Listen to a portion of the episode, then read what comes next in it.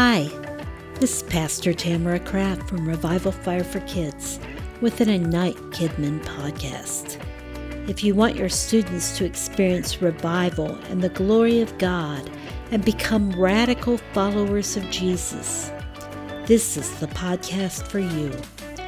Join us today as we start the journey, and I'll let you in on my story and experiences in Kidmin. Hold on tight. You never know what the Holy Spirit is planning. Hi, this is Tamara Kraft. For the next few weeks, I'm going to share excerpts of a podcast I did with my publishing company about my curriculum, Building Pentecostal Foundations. This week, I'm going to be talking about The Journey. If you would like to get 20% off The Journey, you may do so by purchasing it by the end of the year using the code JOURNEY, JOURNEY, and that is all caps. Welcome back, everybody, to our discussion of children's church curriculum. I'm Michelle Levine. And I'm Tamara Lynn Kraft. This is the second episode in the discussion of the children's curriculum that Tamara has created and produced through Revival Fire for Kids. This week's episode focuses on the quarter curriculum called The Journey. So why don't we just dive right in, Tamara? Tell us a little about The Journey children's curriculum. When I decided I was going to put out Building Foundations curriculum, I knew the first quarter of curriculum that I wanted to put out was a curriculum that told the very basics: salvation, the importance of scripture, and the importance of living a Christian life. And that's what The Journey does. It is the Christian's journey through life that I wanted to just completely get to the basics right off the bat. And that is so important because some children, I have discovered, go through 6 years of children's church after going through 5 years of preschool classes, and they never get saved during all that time. They never are taught the basics of salvation. They learn all the Bible stories, but they're never taught the basics of salvation. They're only taught the good things that God expects of them. And it's so important for children to be saved, and for children to know the truth of Scripture, and for children to know that there's a way that Christ expects them to live. And as far as salvation, there's something called the 414 window. And what the 414 window says, it's a Barna study that was done all over the world, not just in the United States. And it says that 85% of all Christians, and that's all Christians everywhere in the world, were saved between the ages of 4 and 14. And I want my listeners to just think about it for a moment. When were they saved? When were you saved? Almost all of you will say somewhere between the ages of 4 and 14. I was on the late side. I was saved at 13. But the truth is, if you wait until someone's a teenager, the chances are they will not be saved. Of course, there are miracles, but children need to be saved in children's church, or the chances greatly diminish with every year that they will ever become a Christian. Absolutely. We need to get them while the soil is soft and they're willing to listen. Exactly. Yeah. And some people say, oh, well, kids don't understand they don't understand the complexity of salvation, and they don't understand the depth of salvation. You know what? Neither do I. I mean, well, I understand a great deal, but there's so much more I don't understand, and I'm learning constantly. So that's not a good reason. And I don't think God wants it to be complex. I mean, Jesus said, come as a little child. That's right. So why would anybody say, oh, you have to wait until your brain can handle complexities? That's right. Absolutely. Plus, there's a philosophy right now that you shouldn't teach children about Christ or Christianity at a young age, that you should wait until they're older and let them decide for themselves. Well, I've said this in my teacher trainings and stuff like that. That is demonic. Basically, it's a lie of the enemy to tell people, wait until your children are too old to accept the gospel. Absolutely.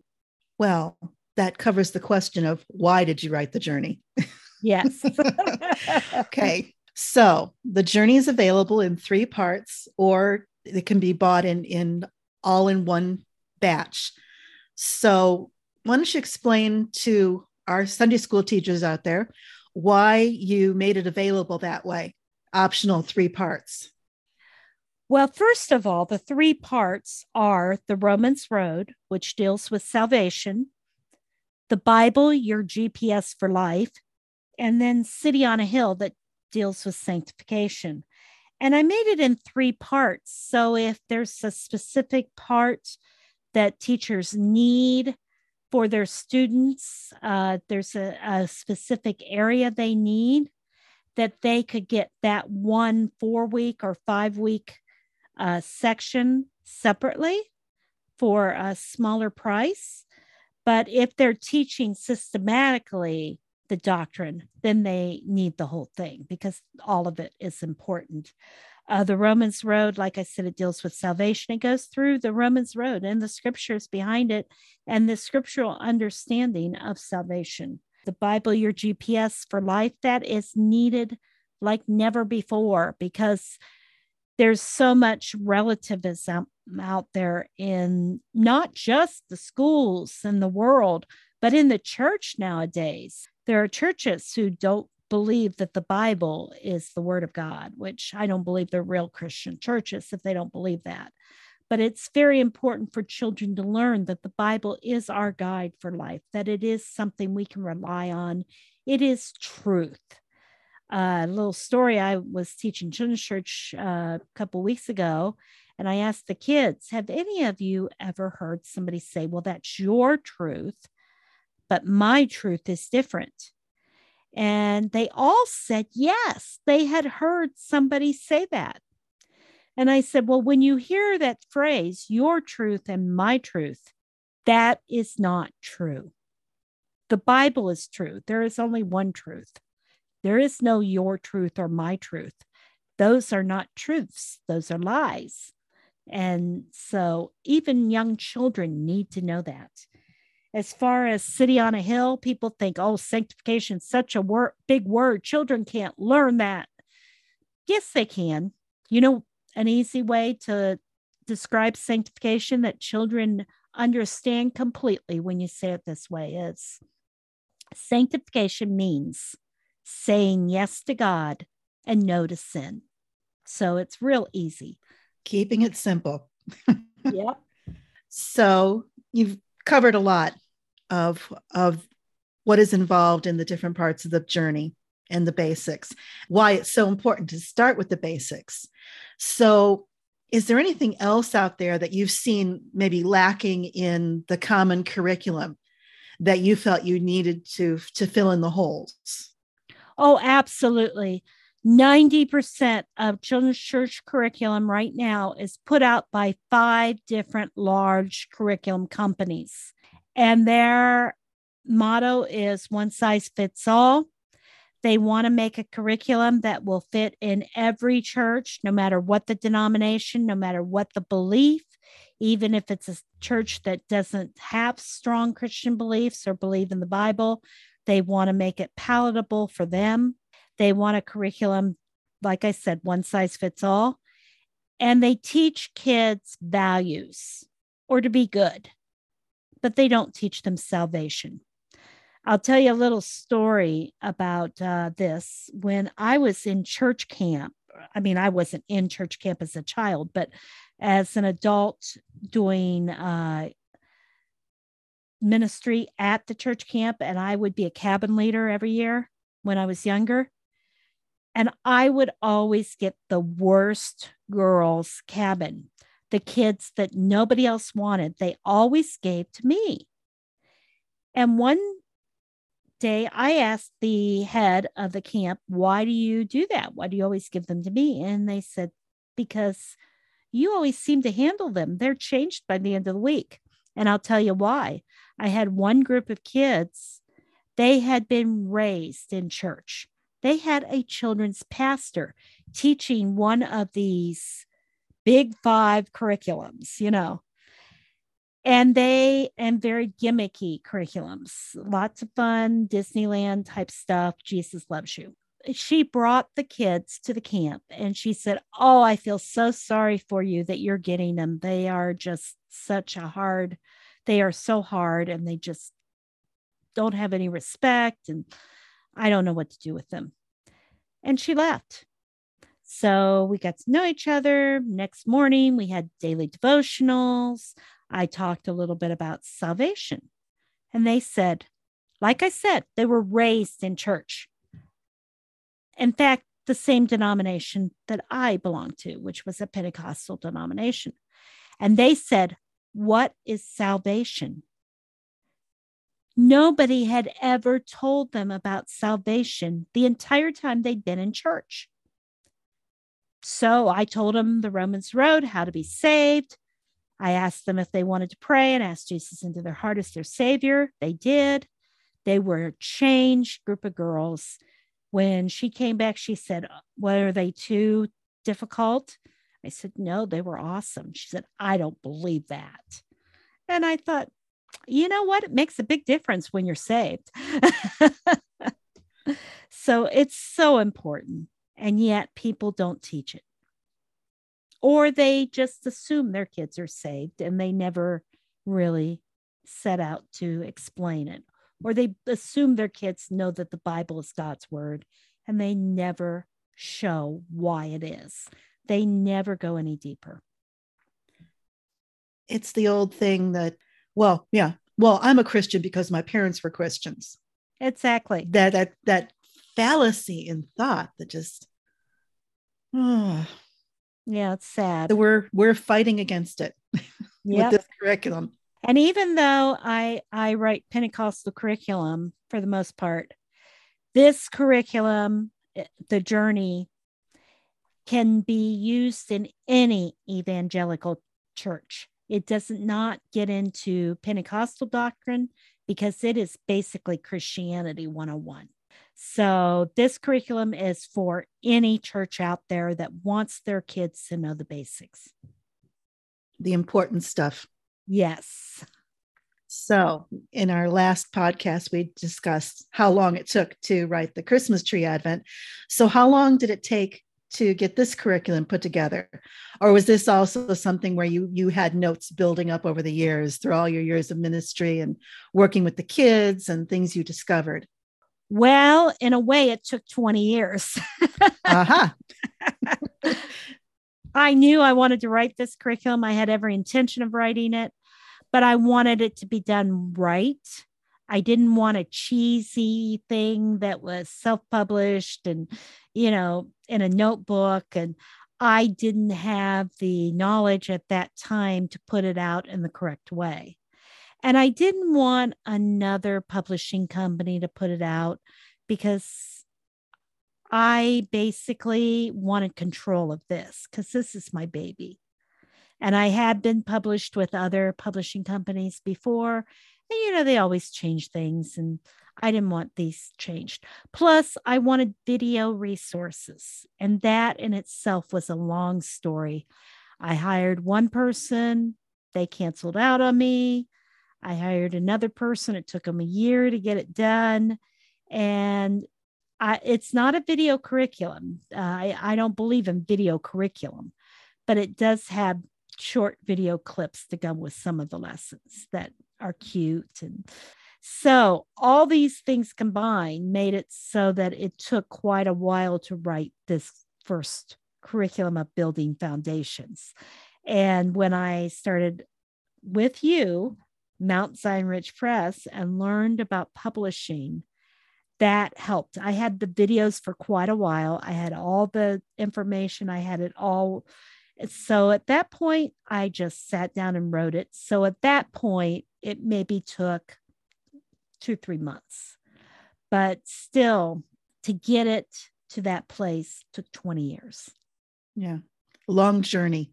A long journey. Okay. Well, since you were talking about the videos and the downloadable, why don't you expand on the downloadable resources for our readers? Is there anything besides the videos?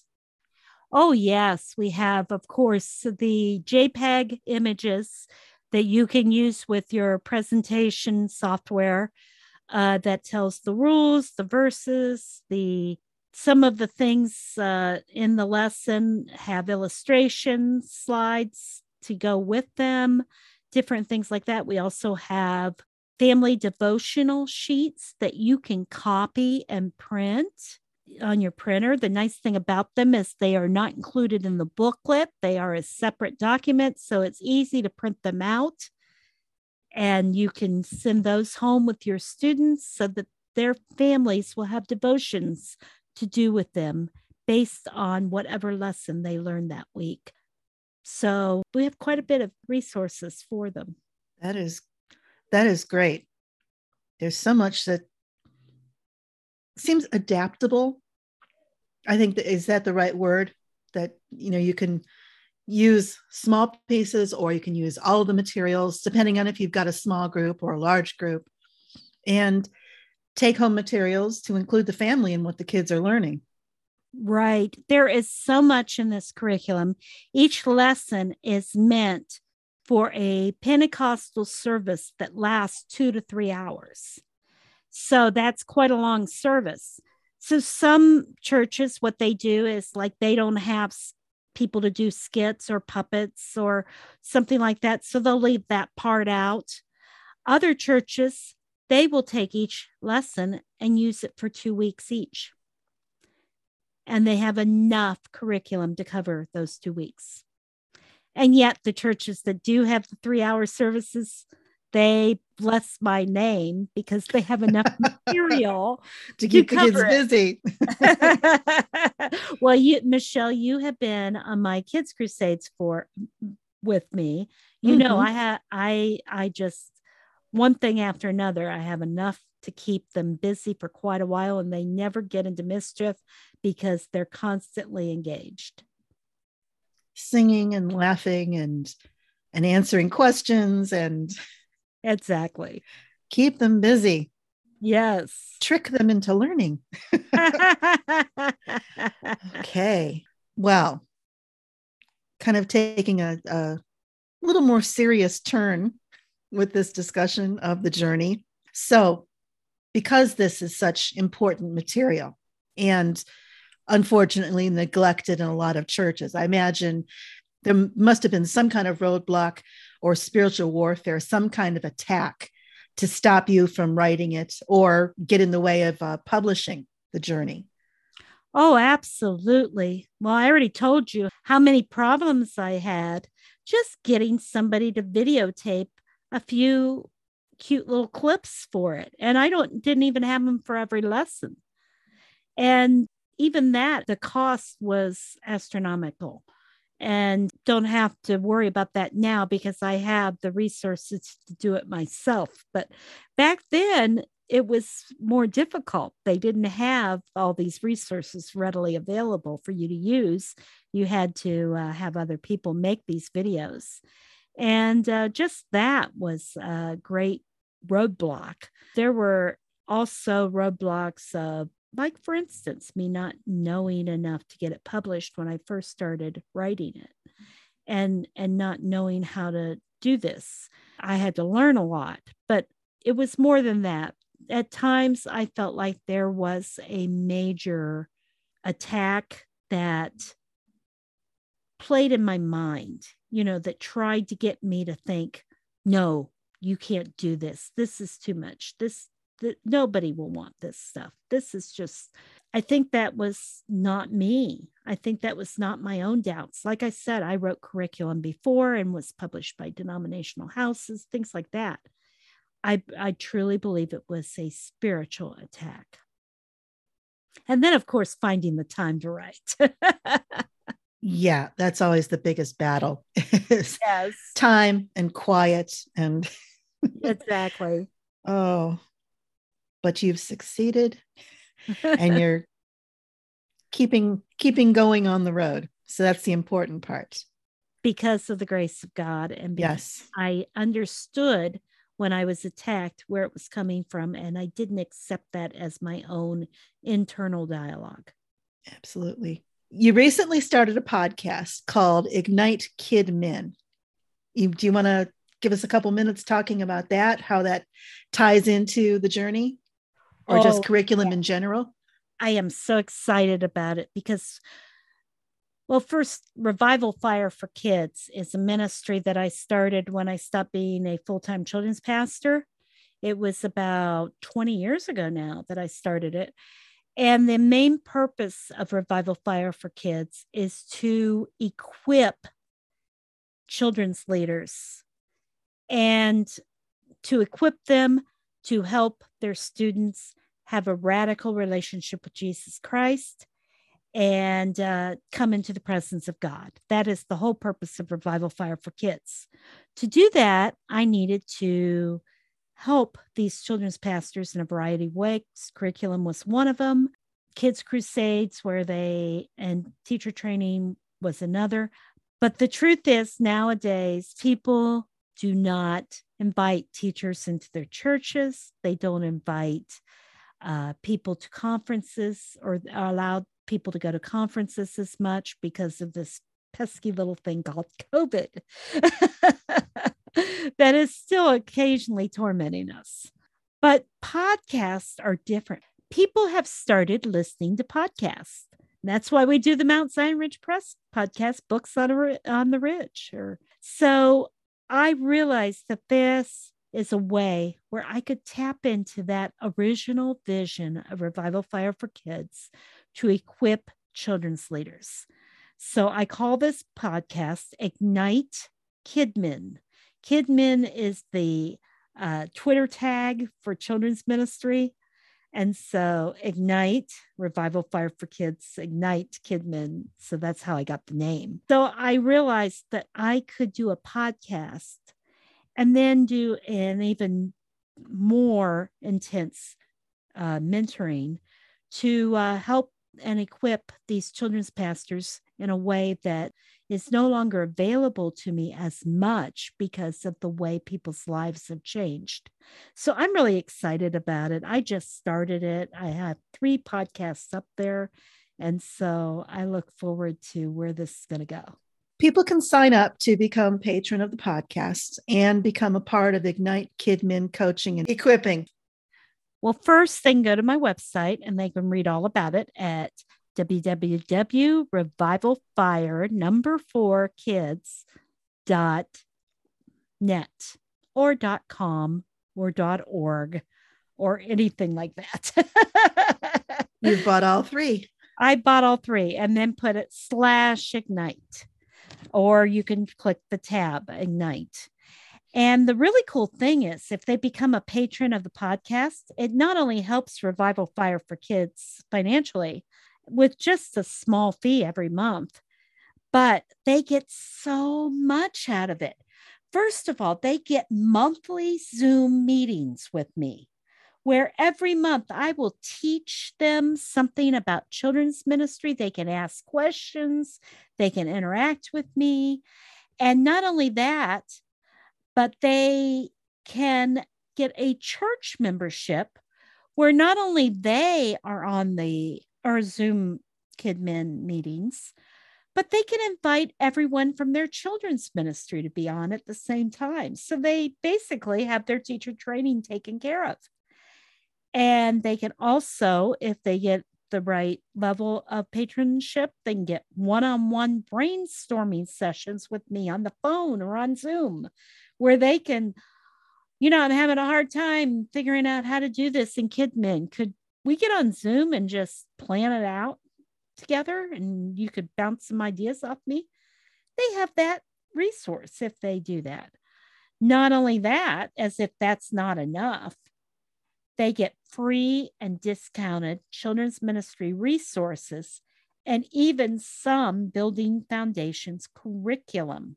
Either they get a coupon for a discount, or they might get some free curriculum if they have a high enough level of patronship. If you get the highest church membership, you can actually have teacher training sessions for your team with me teaching them online on Zoom. And then these would be private sessions with just your church ministry team. And then afterwards, you can do any teaching that is specific for that week, maybe procedures or policies that need addressed. So that's something that I don't know of anywhere would do that. Also, if you're a member, you can be a part of the online Bible studies. You can get all kinds of organizational helps and a lot more.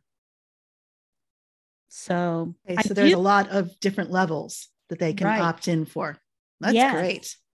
I do have a quote from a former pastor of mine who I've done children's revivals and teacher training and consultations for, Pastor Dr. Zach Prosser, if you want to hear his quote about the children's ministry. Ignite. Absolutely. He says about Revival Fire for Kids, their anointed and impactful ministry is changing the lives of children and children's ministry leadership. So I'm pretty proud of that quote. Yeah, I would be too. That is great. Yes. And I'm real excited about it. Didn't realize how busy you were. Yes, I am a busy person. Yes. Well, we've come to the end of the discussion of the Journey curriculum. We've got 2 more episodes discussing the curriculum. So stay tuned. Come back next week. Next week's podcast will be on building a place for God's glory. If you enjoyed this Ignite Kidmin podcast, subscribe and click the bell or notification button. If you would like more resources and curriculum for your children's ministry or would like to schedule an event, check out revivalfireforkids.com. Consider becoming a patron and receive monthly Zoom calls, online support, and children's ministry resources at revivalfireforkids.com/ignite. Until next time.